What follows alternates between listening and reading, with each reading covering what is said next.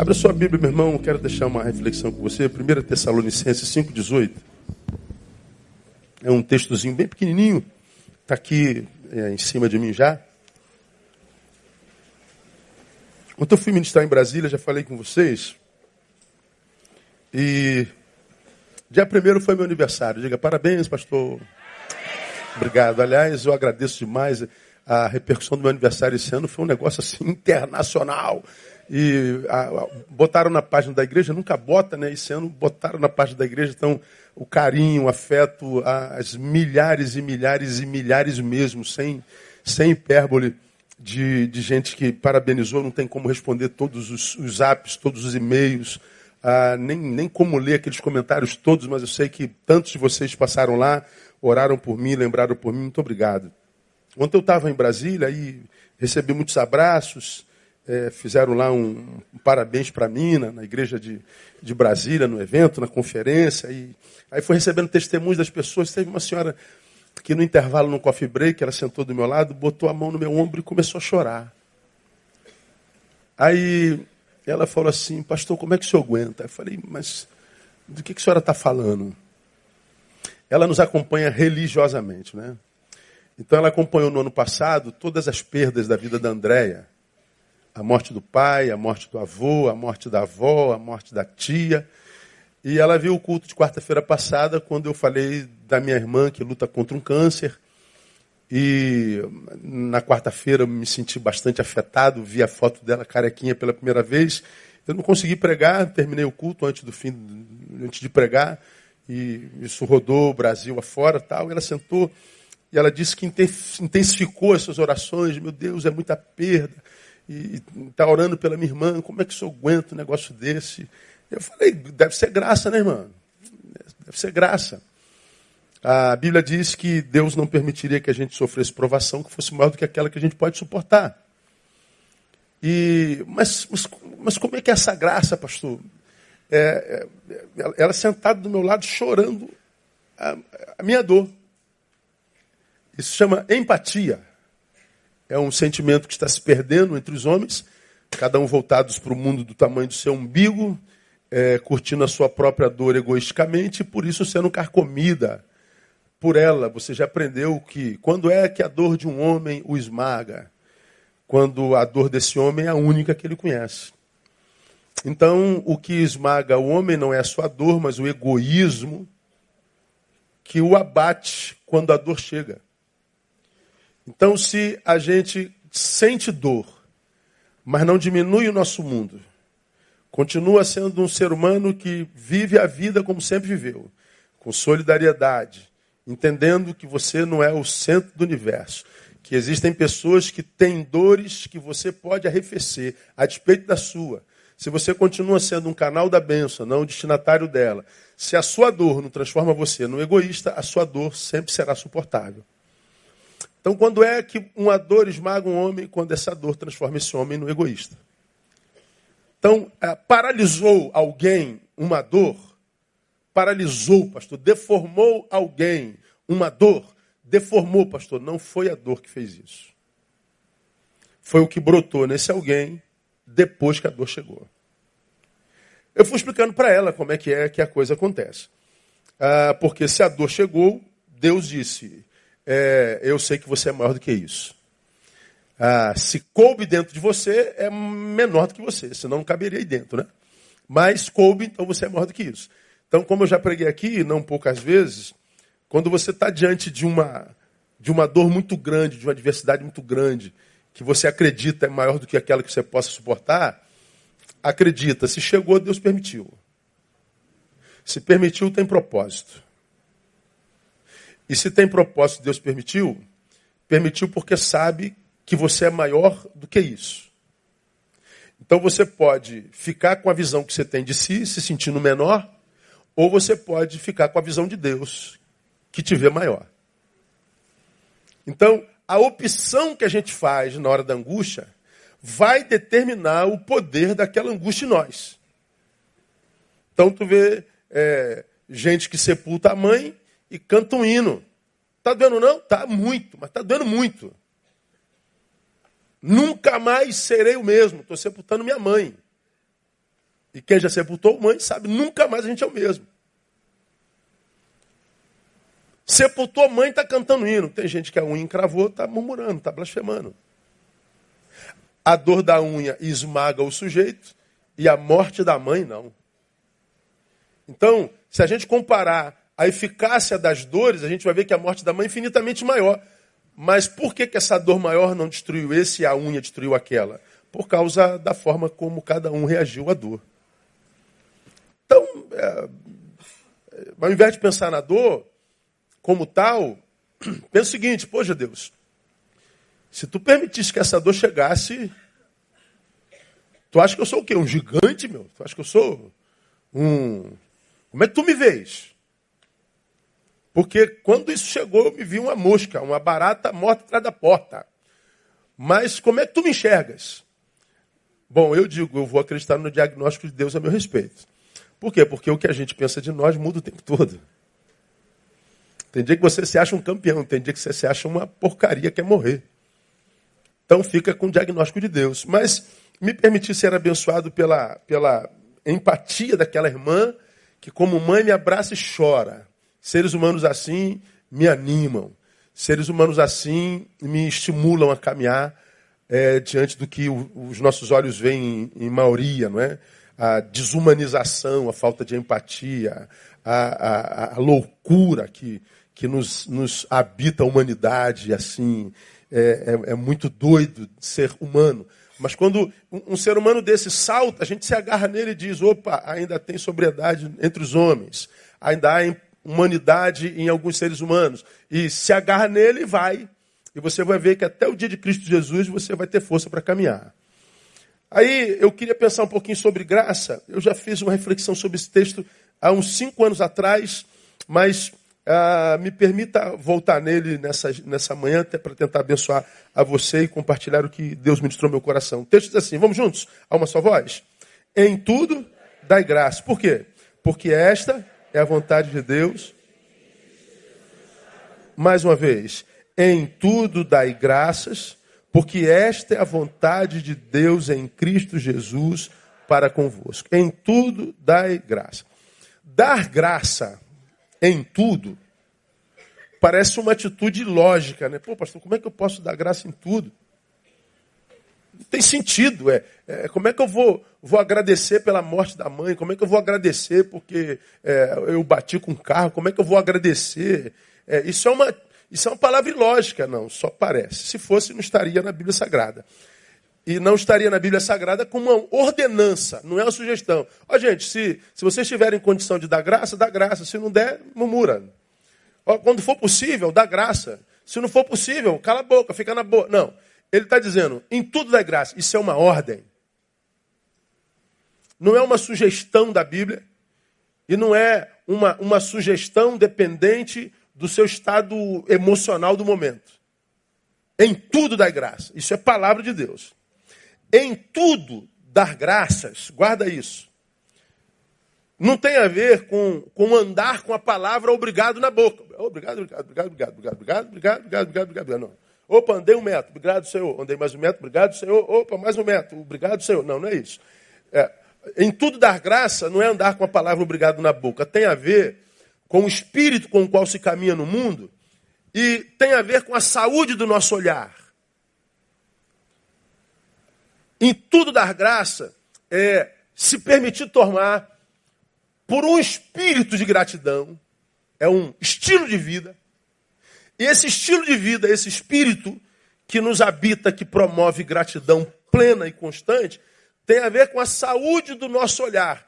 Tem a ver, portanto, para onde eu olho quando parte do tudo pelo que devo dar graça, não me inspiram a fazê-lo.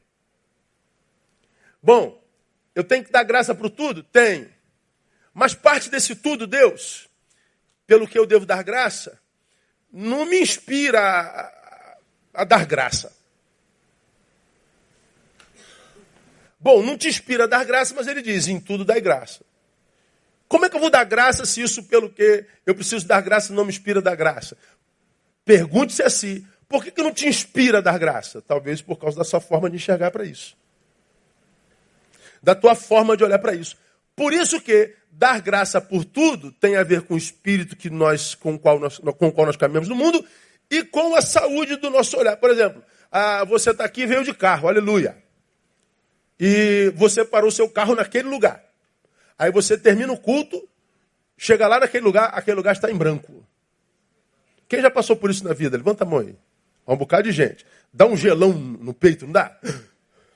Parece que arrancaram os teus órgãos. Dá um, um vácuo. Meu Deus, cadê meu carro? Aí você atualmente começa a trabalhar. Não, rebocar. Isso é um reboque. Reboque tá ali, eu vou pagar uma multa tal. Aí tu, tu procura reboque, não foi reboque. É, foi rebocado, mas não é pela prefeitura. Né? É, foi-se, não é? Aí você fala assim, o senhor quer que eu dê graça porque meu carro foi roubado? É, depende do teu olhar. Para onde que você olha? Para o carro que foi roubado? Ou pela graça de ter tido um carro? Porque há milhões de brasileiros nesse país que nunca tiveram um carro na vida e nem veem possibilidade de tê-lo tão cedo. E gostaria muito de tê-lo. Bom, você teve. Então, ah, te tiraram o carro, você pode falar assim: caramba, meu Deus, a minha vida acabou. Não acabou. Mas você pode dizer assim: caramba, eu tive esse carro e Deus me deu a graça de tê-lo. Como minha vida não depende desse carro, depende de Deus que me deu esse carro, como ele me deu esse, ele vai me dar outro, se for o caso, no nome de Jesus. Se você olha para o bem perdido, você murmura. Se você olha para o Deus da graça, você agradece. É levar o meu carro, mas eu não estava aqui. Ele poderia ter me assaltado, como acontece no Brasil, com um revólver na cabeça. E eu poderia ficar nervoso, eu poderia ganhar um tiro dentro desse carro. Foi meu anel, mas meu dedo ficou, louvado seja o nome do Senhor. Entende a diferença da postura diante da adversidade? Ah, minha mãe morreu. O senhor quer que eu dê graça porque minha mãe morreu? Não, claro que não. Vou dar graça porque minha mãe morreu. É, não, não tem a ver com isso. Ah, tem com a capacidade de, no momento da morte da mãe, eu sei o que é isso, pensar racionalmente, todos morrem. Mães morrem. Ora, mas a gente não consegue pensar na nossa mãe morta. Mães morrem. Pais morrem. Nós morremos. A morte faz parte da vida. A gente pode olhar para a morte da mãe e se revoltar com Deus, como se a gente estivesse diante de uma coisa estranha. Ou a gente pode dizer: caramba, foi o tempo da minha mãe. Eu quero louvar a Deus por causa da mãe que eu tive. E por causa do tipo de mãe que eu tive, ainda que o corpo dela não esteja mais presente, o afeto que ela gerou em mim, a sua memória, vai viver em mim até o último dia da minha existência. Mães não morrem. Então, eu agradeço não pelo momento da morte, mas pelo que está no entorno eu agradeço pelo que me faz chorar. O que me faz chorar não é a morte da mãe, é a, ligação de alma que eu tenho com ela. Minha mãe me ensinou a amar, minha mãe me fez gente, minha mãe me deu vida. Minha mãe foi mãe e com todas as implicações de selo. Minha mãe, na sua simplicidade, fez de mim um doutor.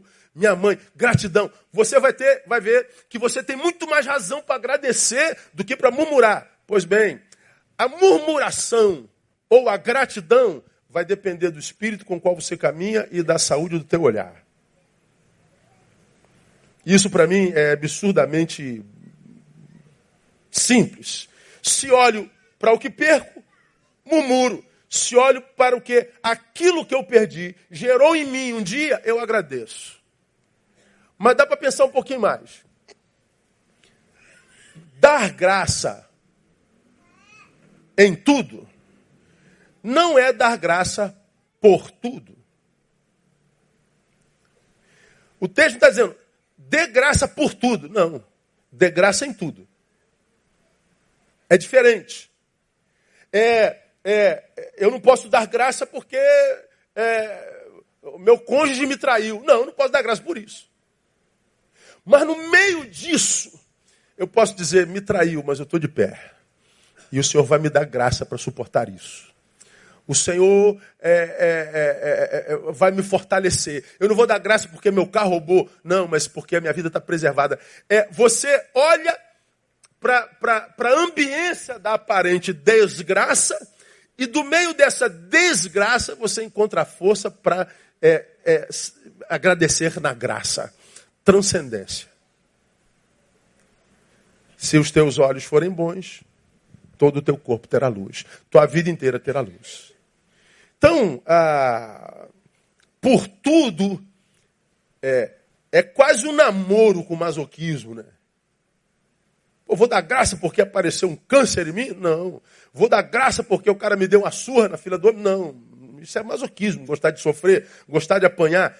Por tudo é quase um namoro com masoquismo. Em tudo é submissão produzida pela consciência de que tudo está dentro da vontade de Deus e esta, a vontade de Deus, é mais desejada do que a nossa própria vontade. Minha vontade era que não tivesse acontecido isso, mas aconteceu. Então as nossas vontades entraram em choque. A minha de Deus. Eu tiro a minha e fico com a de Deus. Isso é dar graça em tudo. Agora é para qualquer um? Eu acho que é. Mas quando a gente é tomado por alguns pressupostos. Primeiro, quando é possível? Como é possível dar graça por tudo? Quando a nossa consciência foi de fato invadida por essa graça. Só quando a consciência foi invadida pela graça. O, o texto está dizendo lá, dai graças. Dai é do verbo dar, não é? Eu só dou o que tenho. Dai graça. Ou seja, por que, que eu dou graça? Eu dou graça porque eu tenho graça para dar. Ah, mas todos nós não estamos debaixo da graça? Todos nós não estamos de pé pela graça? Sim. Todos nós mergulhamos na graça, mas nem todos nós percebemos que a graça mergulhasse em nós completamente. Todos nós possuímos graça, mas nem a todos nós a graça possui. É diferente.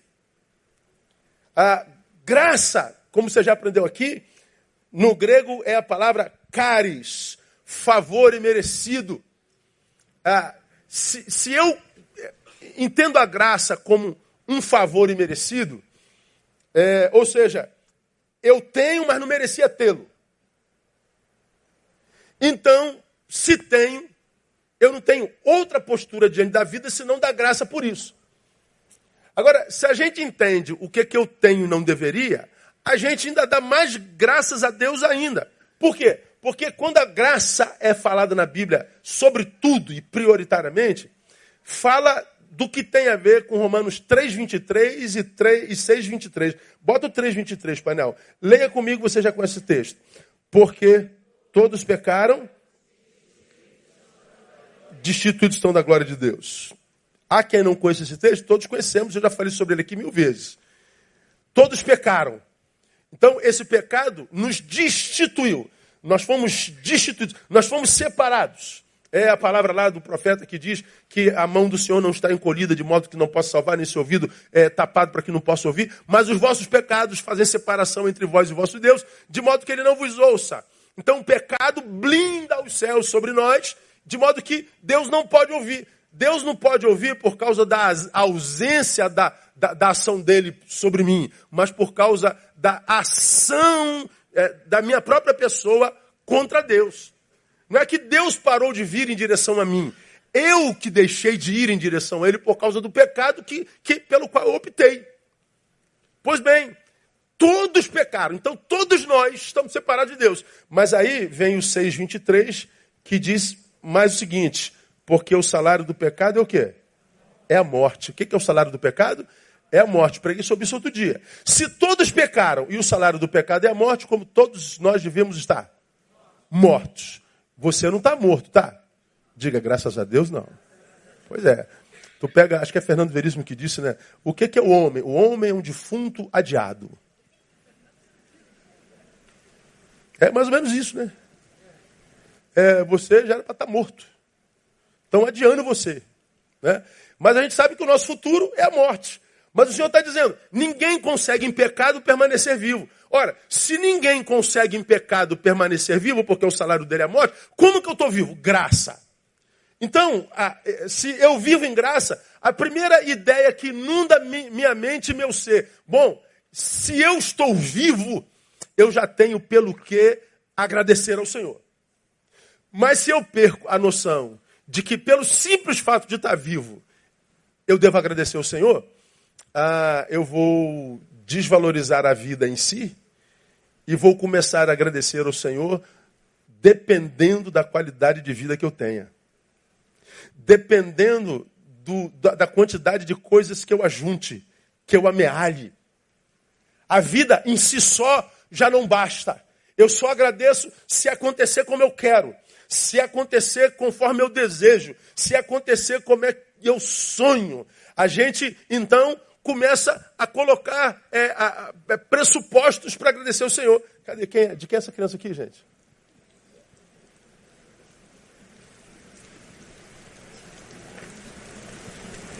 A gente bota pressuposto para agradecer o Senhor. Aí o que, que acontece? Deus, eu estou debaixo da graça. Mas se roubaram meu carro, eu murmuro mesmo. A gente não diz, pô Deus, eu não devia nem estar vivo. Eu estou vivo, vestido, alimentado, ainda tenho carro, tá louco. É coisa demais para minha vida. Na cabeça de alguns de vocês, isso que eu estou falando é um escândalo. Ah, pastor, para de caô, pô. Mas na maioria de vocês, quando eu acabei de falar essa frase, pô Deus, eu devia estar morto. Estou vivo, vestido, alimentado e tenho carro. A maioria de vocês fez assim, ó, pô, é verdade, Deus.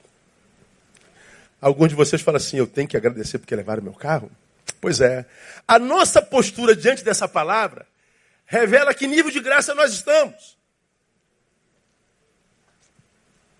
A, a, a consciência que nós temos do valor da vida ela é produzida em nós a partir da profundidade da graça na qual nós estamos mergulhados. Então, quando você vê sepultando no ano, pai, vô, vó, tia, e chega aqui cantando louvor, não está doendo? Está doendo muito. E a gente queria que o pai fosse eterno, que o avô fosse eterno, que a mãe fosse eterna, mas não é. Se não é, eu mergulho nessa realidade e digo, Deus, já que eu não tenho poder para manutê-los aqui como propriedade minha, nunca foram, todos sempre foram propriedades suas, Deus, eu continuo te adorando, porque esse foi o Senhor quem me deu cada um deles. E o Senhor é o único que tinha poder para tirar cada um deles. Bendito seja o nome do Senhor. Esse espírito de graça, que permanece em nós no tempo da perda, é, convence ao Senhor de que Ele pode continuar nos dando o tempo inteiro que ele sabe que o nosso coração nunca vai ser sequestrado pelo que ele dá. Nunca. De modo que, dependendo da consciência de graça que eu tenho, Deus sabe que ele pode me dar o que quiser. Porque ele sabe que nada do que ele me der vai me roubar dele. Vai virar Deus em mim, nem ídolo em mim. Mas Deus sabe que dependendo da consciência da graça na qual esteja, Deus sabe que se me der qualquer coisa, ele me perde. Porque se tirar essa coisa de mim, ele perde o filho, ele perde o adorador, ele perde o servo. Ele tem uma coisa que ele desconhece. É, Deus mantém a gente onde a gente está, com essa coisinha mesmo. Há, há, pessoas que não vão evoluir nunca mesmo, tem que dar graça só pelo fato de dar vivo mesmo.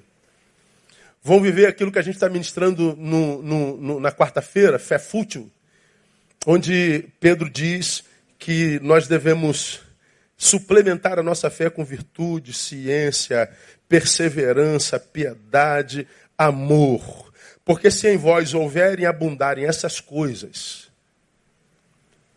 não é abundância de fé, é abundância dessas coisas que eu suplemento a fé.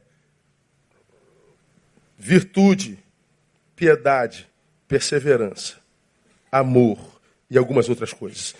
A, a fé é um dom de Deus, é, é, transcendente, e o que eu suplemento a ela, segundo Pedro, capítulo 1, a partir do versículo 5, é imanente. É, é, é Deus dizendo, a, a fé por si só não se sustenta, ela precisa de suplemento. Quando a gente suplementa a fé com o que há em nós, o texto diz lá, é, é, ela, essas coisas não vos deixarão ociosos. Ocioso eu defini é, com a desgraça de transformarmos-nos no sepulcro dos nossos próprios talentos, a desgraça de nos transformarmos no sepulcro das nossas potencialidades, a desgraça de nos tornarmos os túmulos do, dos nossos potenciais. Ou seja, você é um poço de potência, você tem qualidades, você tem talento, você tem virtude, mas você não suplementou a tua fé com essas virtudes, então você se torna o túmulo de si mesmo, ocioso. Nada disso flui. Está lá, mas não consegue desenvolver. Por quê, pastor? É, faltou o suplemento da fé. Ah, é o mergulhar na graça. É olhar para a coisa e não se revém apenas do que os teus olhos biológicos veem. É olhar para a história e não se render à história, mas buscar a meta-história, o que está por trás da história. A graça possibilita isso ao Filho de Deus. Então, quando a Bíblia diz em tudo da graça, vem dessa consciência que nos faz ver não a coisa perdida, mas é, desenvolver uma consciência submissa de que tudo está sob o controle de Deus. Por mais que a gente olhe assim, meu Deus, está tá tudo perdido, está tudo rigorosamente no controle de Deus. Ele sabe o que é está fazendo. Sim, minha irmã está carequinha nesse exato momento. E é minha irmã caçula, das meninas. E não é fácil lidar com câncer em casa. Ninguém passa por isso incólume. Todos nós sofremos, todos nós choramos. Todos nós passamos a noite chorando. Todos nós temos medo que morra. Nos apegamos à nossa fé e à nossa, a, nossa, ao nosso pensamento positivo. Vai dar tudo certo, vai dar tudo certo, vai dar tudo certo. É o que nós queremos. Mas a gente sabe que pode não vir a dar. E a gente está dizendo, Deus, a minha vontade é que minha irmã morra velha. E depois de mim, se for possível. Mas se não for da tua vontade, eu quero dizer ao Senhor que eu continuo sendo adorador do Senhor. E quando Deus vê esse espírito no seu filho, meu irmão, Deus sabe que ele está livre para ser Deus em você. Porque enquanto houver vontade em você, que da qual você não consegue abrir mão, e que está tentando enfiar essa vontade na goela de Deus, como quem diz, muda a tua vontade, Deus. Deus continua deixando você sobre o seu próprio governo. Isso é uma coisa que eu tenho pedido a Deus, Deus me livra de mim. Não me deixa passar um dia nessa terra sem que seja sob teu domínio. Porque eu sei o meu poder de autodestruição. E eu não sei se você sabe do seu também. Então, quando, ó oh, pastor, Deus vai castigar. Não, Deus não castiga, irmão. Deus não precisa castigar o ser humano contemporâneo. Ele só precisa tirar a mãozinha dele de cima da gente. Castiga não. Ah, Deus vai te castigar. Ele vai esmagar você assim, ó. Não, não. Vem cá, filho, fica aqui. Vamos imaginar que esse aqui seja eu, você, qualquer um. Aí você andou errado, a gente vai dizer, Deus vai te esmagar. Aí Deus pesa a mão sobre você, tum. Não, não é assim que Deus faz, não. É, Deus vai te castigar. Quer saber o que é castigo de Deus para mim? É só isso aqui, ó. Acabou. Diz assim: você está livre, filho. Pode ir. Isso para mim é a pior desgraça. Porque desde que eu nasci, você também, até hoje, nós temos andado no mundo com a mão de Deus sobre nós. Onde ele vai, a mão de Deus está na gente. Ele volta, a mão de Deus está sobre nós. A gente vai, a mão de Deus está sobre nós. A gente dorme, a mão de Deus está sobre nós. A gente acorda, a mão de Deus está sobre nós. Bom, não quero saber mais da tua vontade. Tá bom, tiro. Aí ele te entrega a você. Tu tá lascado na vida, irmão. Que a mão do Senhor esteja sobre sua vida todo dia, irmão, no nome de Jesus. Aleluia. É, é, é, Deus não castiga. Deus nos entrega a nós. Tu está lascado na vida, irmão. Irmão, é, olha só, eu já falei disso 1.500 vezes. Eu estava vindo para cá de carro cedo e tal, desgraçado, na pista esquerda. Você sabe que o diabo me pega quando eu, quando eu tô, vejo vocês na pista esquerda que não abre a, a passagem para os outros. Aí eu estou andando, aí está o cara na esquerda ali na Transolímpica, 40 por hora. Eu falei, Deus, Jesus, Jesus, Jesus, eu vou pregar sobre graça hoje, Jesus. Jesus amado. Tec, tec, tec, tec, tec. Liga certo, cara.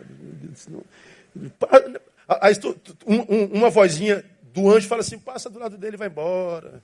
não, esquenta, mas tem a vozinha do diabo que diz: tormenta ele, pega ele, mata ele, é, xinga a mãe dele. Né? Aí fica naquela vozinha, esse desgraçado, opa, você vai pregar logo mais, tal. Cara, eu passo, mas me dá uma raiva dele. Aí, uma vozinha, por que você fica com tanta raiva, né, Igor? Aí eu começo a lucubrar, né? Eu sou meio maluco. É porque esse cara está atrapalhando a vida de alguém. Esse lugar é lugar de quem quer andar, de quem quer se desenvolver. E ele está atrapalhando o desenvolvimento de alguém. Ele está tirando a paz de alguém. Ele está atrapalhando o movimento da cidade. Ele está exercitando e frutificando no seu egoísmo. Ele é um ser humano perverso. Filosofia existencial, né, irmão? Você vê como é que é a cabeça do analista, né, irmão? Que loucura. Não tem como você ser analista e não ser louco. Você analisa tudo. Mas diz que a minha análise está errada. Não está. É um atrasador de vida. É um ser humano que perturba a vida dos outros. É um ser humano que desperta o pior versão do outro. Era só ele encostar aqui. Dorme, para o carro na direita e dorme, tira um cochilo. Mas deixa os outros passarem. É assim ou não é? Então você que fica na esquerda, seu miserável, está aqui me ouvindo, é com você que eu estou falando. Você, aqui, bota aqui. Você, tá, tá aí, não? Você que está na rede no Brasil, fica do lado esquerdo atrapalhando a vida dos outros, você é um atrapalhador de vida, um perturbador de vida. Miserento. É, pô, dá uma raiva. Aí vai sair amanhã no Fuxico Gospel. Pastor famoso chama motorista lerdo de miserento. Aí pronto. Aí a rede cai me, me malhando assim. Ah, meu Deus, o mundo tosco, não é? Graça é ser invadido pela consciência de que Deus tem tudo sob controle. De que quando as nossas vontades entram em choque, a gente diz assim, Deus, eu queria que minha mãe vivesse até ver meus netos crescerem. Eu queria que minha mãe vivesse até ver seus binetos, seus trinetos. Eu queria que minha mãe morresse bem velhinha. É, mas não foi da tua vontade. Ah, eu queria que meu pai, eu tive pai por 23 anos apenas, portanto tem 30 anos que meu pai morreu. O que eu tenho do meu pai é só memória, e a própria memória de meu pai me abençoa até hoje. Então, a memória que eu tenho de meu pai abençoa a mim como filho muito mais do que alguns filhos hoje que têm pai presente. Como não dar graças a Deus? E a irmã, pastor, está lá lutando contra o inimigo dela, aprendendo o que aprende aqui, que eu tenho uma doença, mas a doença não pode me ter. Ela tem um câncer, mas o câncer nunca terá. Vai ser curada? Nós cremos que sim, porque o nome do nosso Deus é Jeová Rafá. E se não for, a gente dá graças a Deus do mesmo jeito. Não tem como viver isso se não for a consciência invadida pela graça. O primeiro fruto da mente invadida pela graça é gratidão. Graça caris, gratidão carite, a mesma raiz. Não tem como estar debaixo da graça e ser ingrato. Quando você opta pela ingratidão, quando você opta pela, pela, pela murmuração, você está dizendo, show graça. E a graça simplesmente recebe o seu enxotamento. E aí você então dirige a sua vida como você quiser. Se você acha que é melhor gestor de você do que Deus, amém. Boa sorte, não é? Gratidão é uma disposição da alma. Disposição da alma. Está tudo errado. Você fala assim, Deus, se eu estou vendo, tu também está, não é possível. E tu não fizeste nada até agora? Então tu sabes o que está fazendo e eu me submeto à tua vontade. É assim que acontece. Então, quando é que a graça é possível? Quando a consciência foi de fato invadida pela graça de Deus. Por que é possível? Porque é só por ela que nós conseguimos fazer da vontade de Deus a maior das nossas vontades. Bom, todos nós temos muitas vontades e desejos no mundo. Qual a sua maior vontade? Aí tu pode falar, minha maior vontade é isso. O outro pode falar, minha maior vontade é receber de Deus a graça de me submeter à vontade dele. Quando a gente diz que a minha vontade maior é me submeter à vontade dele, você está dizendo, primeiro, Deus, se a tua vontade for diferente da minha, eu abro mão da minha, na hora. Segundo Deus, se a minha maior vontade é me submeter à tua vontade, eu estou consciente de que é, nossas vontades nem sempre coadunam, se chocam.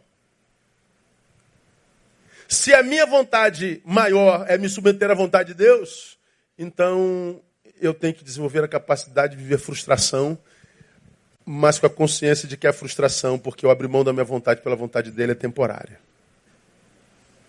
O problema é que a gente não tem maturidade para lidar com frustrações. Nós vivemos um tempo muito doido onde nossos filhos já são criados é, ganhando tudo pelo grito. O escândalo, dá o que ele quer, ué. Porque eu não estou educando meu filho, eu quero é paz. Para de gritar, pô. Porque se eu não der, ele vai continuar gritando, vai tirar minha paz. Pô, mas você der, você vai formar um delinquente, não pode fazer tudo o que ele quer, porque ele não tem maturidade nem para desejar ainda, ele é absolutamente passional. Se você alimentar a passionalidade dele, a paixão dele, o desejo dele, quando nem o cérebrozinho dele está formado, você está deformando o cérebrozinho desse futuro homem. Ah, mas eu não quero saber, eu quero paz, pastor. Então enfia o tablet na mão dele. Nunca diga não. Alimenta o desejo e o incapacite para viver frustrações e depois se vira quando ele se virar adolescente. Ora, na vida espiritual a mesma coisa. A gente faz parte de uma igreja brasileira onde eh, parece que cego conduz cego e o cego não é pastor, ele é, ele, ele é animador de auditório e o que ele quer é auditório cheio, o que ele quer é, é arrecadação. Então, só nega a verdade porque se pregar isso a igreja esvazia.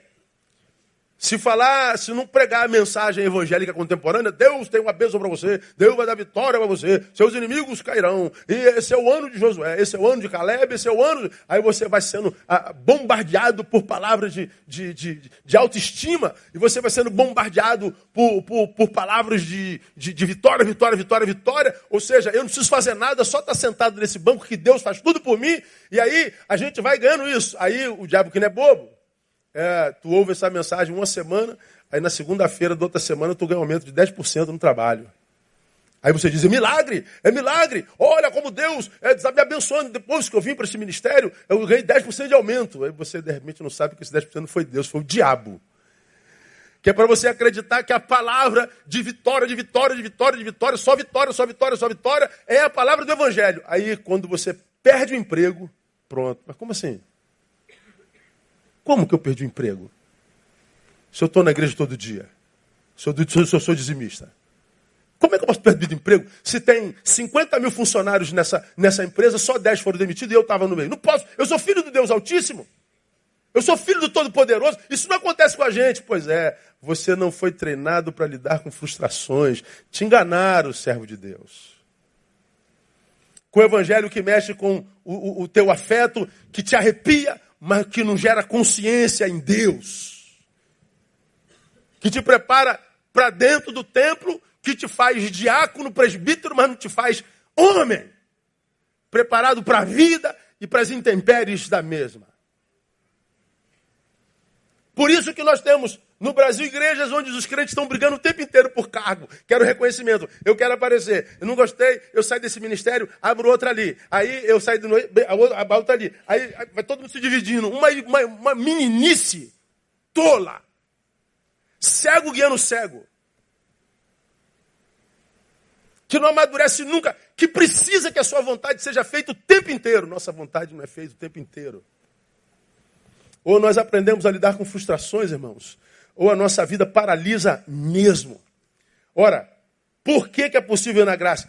É porque só na graça nós conseguimos fazer da vontade de Deus a maior de nossas vontades. Sem a graça que produz gratidão, a mente e o coração humano ficam reféns de seus próprios desejos. Meus desejos, minha vontade. Ser refém do meu desejo é um cárcere, é um, é um inferno. Por que, que é um inferno, irmão? Por causa da inconstância de nossos desejos. É, por exemplo,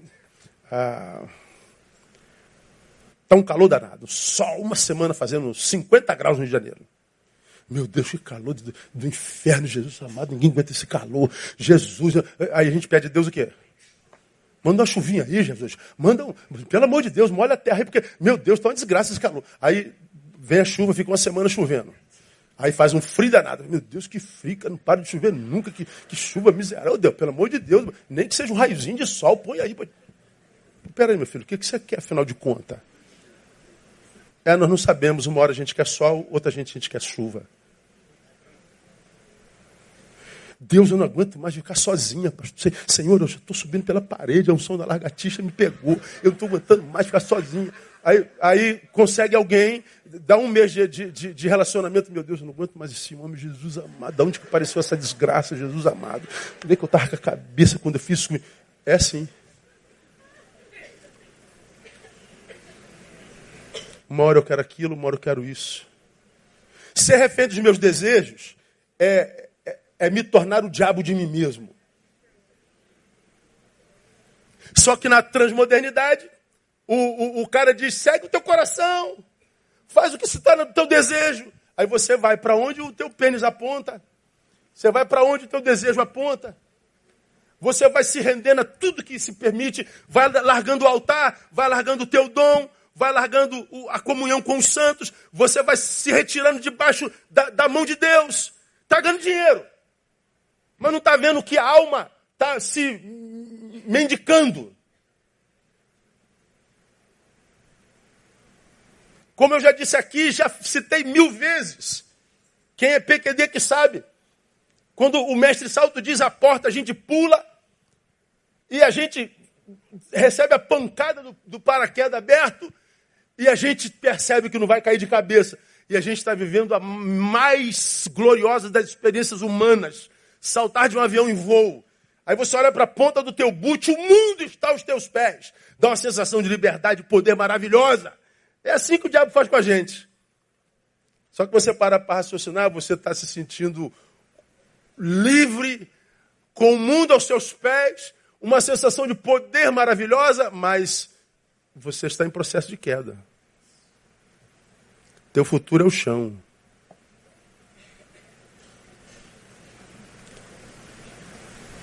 E é exatamente o que o diabo tem feito com tantos crentes. Você abandona a sua vocação, o seu talento, não serve a igreja de Jesus em nada, nada. Deus não pode contar contigo para nada. Mas você está curtindo a sua vida, achando que é isso. Pois é, você está seguindo os teus desejos. Não sou contra seguir os meus desejos. Eu sou contra fazer dele meus senhores. Na graça, na gratidão, nosso desejo maior, nossa vontade maior é fazer a vontade de Deus, uma vez que sabemos que é Ele quem sabe o melhor para nós. Se as vontades entram em choque, sai a minha, entra a dele. E a vida é exatamente isso aí. Tem dia que eu quero, acontece, tem dia que eu não quero, acontece. É um mistério, irmão, como eu já falei aqui até sobre oração. Oração é um mistério para mim. Minha irmã está tá, tá com câncer. Ore por ela. Por quê? Para Deus curá-la. Quantas vezes já orei por pessoas e pessoas morreram? Pô, então não adianta orar, pô. O que, que tem que orar? É, essa é a visão do capitalista. Porque o capitalismo só pensa no resultado. Quando eu oro para que o enfermo não morra, eu não oro só para que o enfermo não morra. Eu estou orando, o que eu estou fazendo é contato com o divino, é contato com o Todo-Poderoso, é contato com o Pai daquele que está doente e em contato com aquele que também é pai de quem ora e está saudável. O que eu estou fazendo é estabelecendo uma comunhão tríade. Eu que oro, aquele por quem oro e o Deus de nós dois. Pois bem, como nós estamos sujeitos à vontade ao Deus de nós dois, é a oração que Deus pode usar para curá-la, mas é também a oração que não serviu para ela caso não cure, que vai me capacitar para suportar a perda dela. Ficou complicado não? Deus aqui, o intercessor aqui, o adoecido aqui. Nós nos ligamos em oração. Fizemos uma teia espiritual. Estamos linkados em Deus. Ele é o Senhor. Ele pode curá-la ou não. Se curou, a bênção é dela, a alegria é minha. Se não curou, é bênção dela porque ela está com o Senhor, mas a dor é minha. Então a oração que não serviu para ela serve para mim.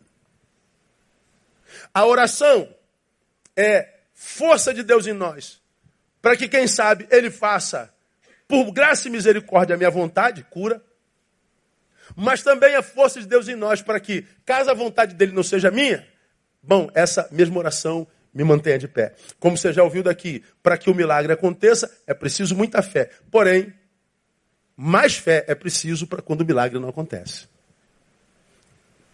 E milagres não acontecem sempre. Bom, problema nenhum para quem vive debaixo da graça. Quem vive debaixo da graça não espera resultado. A gente espera o estabelecimento da vontade de Deus. Só filho de Deus vive assim. Vamos terminar. Então, é, como que é possível? É, quando? Quando a consciência foi de fato invadida pela graça. E por que é possível? Porque só por ela nós conseguimos fazer a vontade do Pai. E terminamos. Para que é possível? Para que nós entendamos que a maior de todas as necessidades é viver na graça. Eu não preciso falar muito disso aqui porque eu preguei sobre isso aqui no domingo passado. É, é possível para que nós entendamos que a nossa maior necessidade é viver na graça. Ela nos basta. Citei Paulo. Deus tem um espinho, tu me levaste ao céu, mas eu voltei com um espinho esquisito. Esse espinho daqui, não, o espinho fica. A resposta para a tua oração é não. Mas meu filho, fica tranquilo, toda vez que eu digo não, eu aumento graça. Você não vai viver sem isso. Eu não vou tirar isso, eu vou te dar mais graça. Ah, e lembra, a minha graça te basta. Dá para viver plenamente, inclusive com isso, que é um espinho um mensageiro de Satanás. Quando nós vivemos na graça, nós entendemos que existem coisas que nos habitarão a vida inteira. A gente não tem como tirar isso daqui de jeito nenhum. Mas pastor está doendo há 20 anos, de repente vai doer mais 20. Você já percebeu que não tem gerência sobre isso aí, né? É. Problema nenhum. A, a graça te basta. Ao invés de se prender na dor, prenda na graça. Agora, tem crente que perde alguém e fica cultuando esse alguém que perdeu a vida inteira. Morre junto com o defunto. Não é curada nunca. Não é curado nunca. Porque ao invés de mergulhar na graça, fica lamentando a perda.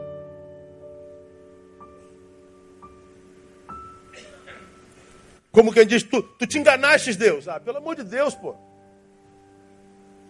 É a gente permitindo que a nossa dor adoeça nosso olhar e seja desonesto para com Deus e com a gente mesmo.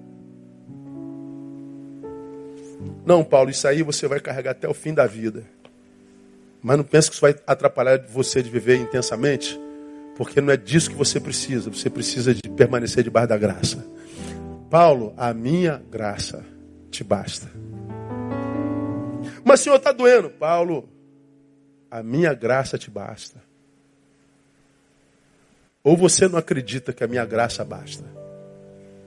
Pois é, tantos de nós não acreditam. Por isso lamenta, lamenta, lamenta, lamenta, lamenta, lamenta. E quanto mais lamenta, mais revoltado fica, porque acredita que por causa do lamento Deus se manifestaria de forma diferente, tirando aquela dor que causa o lamento. Deus não age através de lamento, Deus age no louvor. Deus procura? Ele está sentado sobre o trono dos louvores do seu povo. Quem senta no trono é rei. Rei governa.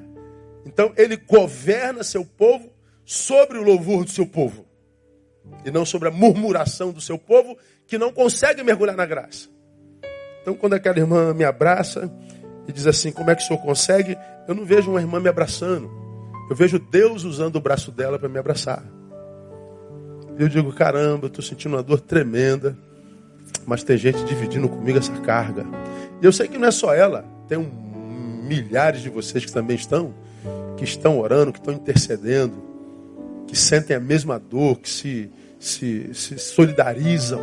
E é essa solidariedade, irmão, essa empatia, que cria uma ambiência na qual Deus age. E Deus está agindo, mas não chega a todo mundo. Não chega a todo mundo porque cada um é diante de Deus o que quiser ser. Mas se você quiser ser para a glória dele, ah, irmão, fique tranquilo. Eu acho que as dores do mundo vão piorar muito. Mas e daí? Nós estamos debaixo da graça. E a graça nos basta. Vamos aplaudir a ele. Deus abençoe.